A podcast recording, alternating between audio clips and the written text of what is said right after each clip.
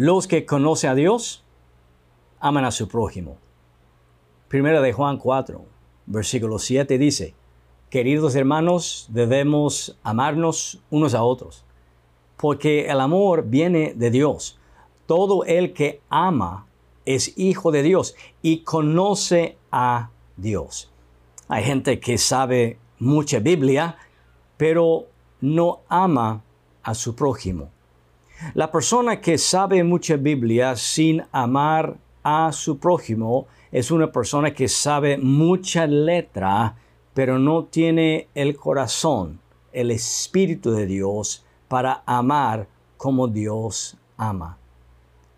El desafío en la vida es amar como Dios ama, amar incondicionalmente a todas las demás personas igual como Cristo los ama.